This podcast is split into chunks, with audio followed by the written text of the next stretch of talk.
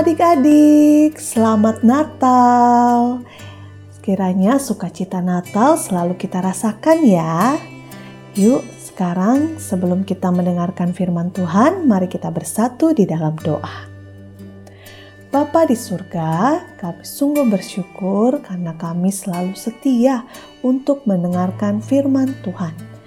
Saat ini kami sudah siap mendengarkan firman-Mu Berikanlah kami hikmat agar kami dapat mengerti dan kami siap melakukannya di dalam kehidupan kami. Berfirmanlah ya Tuhan, kami siap untuk mendengarkan. Amin. Nah adik-adik, yuk buka Alkitabnya. Pembacaan firman Tuhan hari ini terambil dari Matius 2 ayat 1 sampai ayat 12. Matius 2 ayat 1 sampai ayat 12. Ayo kita baca sama-sama.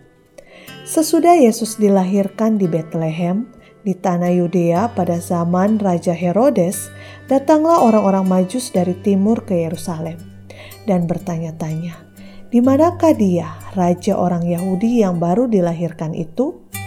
Kami telah melihat bintangnya di timur dan kami datang untuk menyembah dia."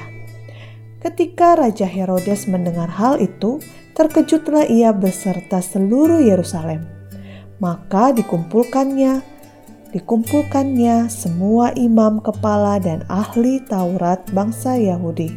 Lalu dimintanya keterangan dari mereka di mana Mesias akan dilahirkan. Mereka berkata kepadanya, di Bethlehem di tanah Yudea, karena demikianlah ada tertulis dalam kitab Nabi. Dan engkau Bethlehem tanah Yehuda, Engkau sekali-kali bukanlah yang terkecil di antara mereka yang memerintah Yehuda, karena daripada mula akan bangkit seorang pemimpin yang akan mengembalakan umatku Israel. Lalu dengan diam-diam Herodes memanggil orang-orang majus itu dan dengan teliti bertanya kepada mereka, Bila mana bintang itu nampak, kemudian ia menyuruh mereka ke Bethlehem.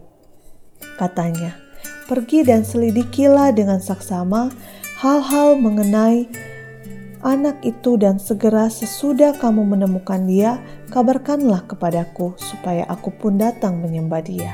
Setelah mendengar kata-kata kata-kata raja itu, berangkatlah mereka dan lihatlah bintang yang mereka lihat di timur itu mendahului mereka hingga tiba dan berhenti di atas tempat di mana anak itu berada. Ketika mereka melihat bintang itu, sangat bersuka citalah mereka.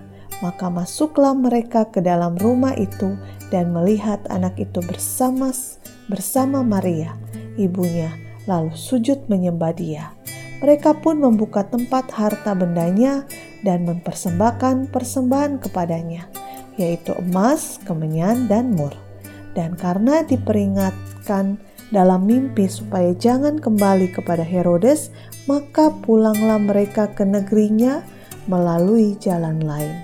Demikianlah pembacaan firman Tuhan. Wow, luar biasa ya adik-adik firman Tuhan hari ini. Kita mendengarkan kisah tentang orang majus mereka dari tempat yang jauh, mereka bisa mencari dan menemukan di mana Yesus berada.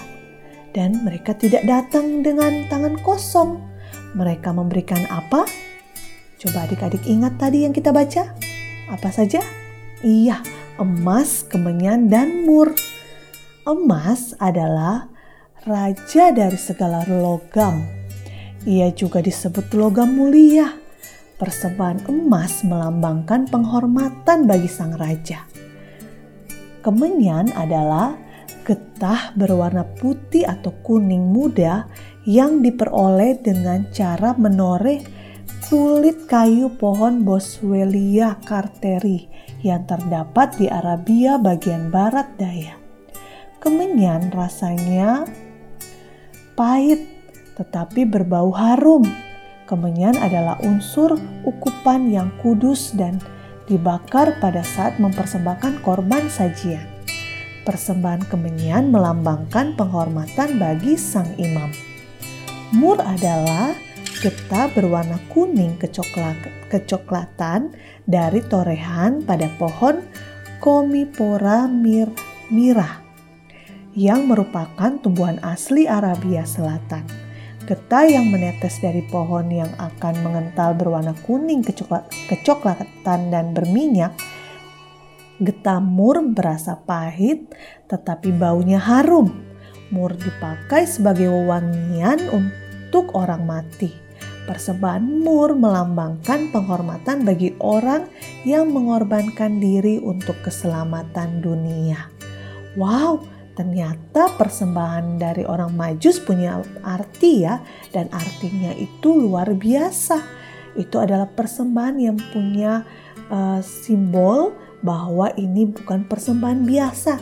Ini persembahan untuk orang yang luar biasa yaitu seorang raja. Wah, keren ya. Kita mau sungguh-sungguh datang kepada Tuhan karena Dia adalah raja yang telah lahir ke dunia ini. Adik-adik, apa yang sudah adik-adik persembahkan untuk Tuhan? Yuk, kita mau mempersembahkan hidup kita ya. Mempersembahkan apa yang itu sudah Tuhan berikan dalam diri kita, seperti talenta, seperti kepintaran, untuk memuliakan Tuhan. Yuk, sama-sama kita mau katakan, hanya Dia yang layak untuk disembah dan dimuliakan. Sekali lagi ya adik-adik, hanya Dia yang layak untuk disembah dan dimuliakan. Mari kita berdoa. Bapa di surga, kami bersyukur untuk firman yang kami dengarkan. Kiranya kami boleh selalu memuliakan Tuhan, mempersembahkan yang terbaik yang sudah Tuhan berikan di dalam diri kami. Kami mau memuliakan Tuhan sebagai Raja yang telah lahir di dalam kehidupan kami. Terima kasih Bapa di surga, di dalam nama anakmu Tuhan kami Yesus Kristus, kami sudah berdoa. Amin. Nah adik-adik, tetap semangat mendengarkan Shema. Sampai jumpa besok ya. Dadah.